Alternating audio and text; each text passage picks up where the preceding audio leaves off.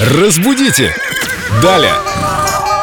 Так, у нас тут вестерн какой-то. Ну, вообще хорошее настроение в студии, и сейчас оно еще улучшится. С нами Виктория Полякова, культуролог, знаток русского языка.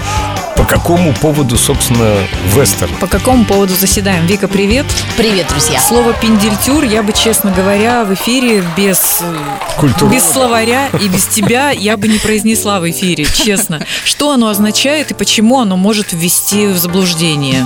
И смутить прекрасных дам. Да, Вообще-то, у этого слова совершенно нет никаких причин для того, чтобы смущать прекрасных барышень. Пендельтюрами называют качающиеся двери в салунах ковбойских. Вы наверняка много раз видели в фильмах, как с размахом ноги туда входит парень в ковбойской шляпе, и эти двери еще долго продолжают по инерции качаться. Клинт Иствуд очень красиво входил в эти двери, в эти пендельтюры, как вы говорите. а сейчас без карты, которую нужно приложить, читаются твои данные, не войдешь в двери. Это вам не пендельтюр.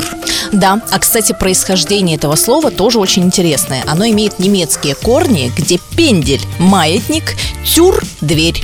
Хотя вот мне кажется, в русском языке пендель-тюр как-то оно логично. Вот ты ногой открываешь эту дверь, и вот тебе и пендель-тюр. Пнул дверь, вошел в салон. Да, Ну что, разрядили обойму зданий.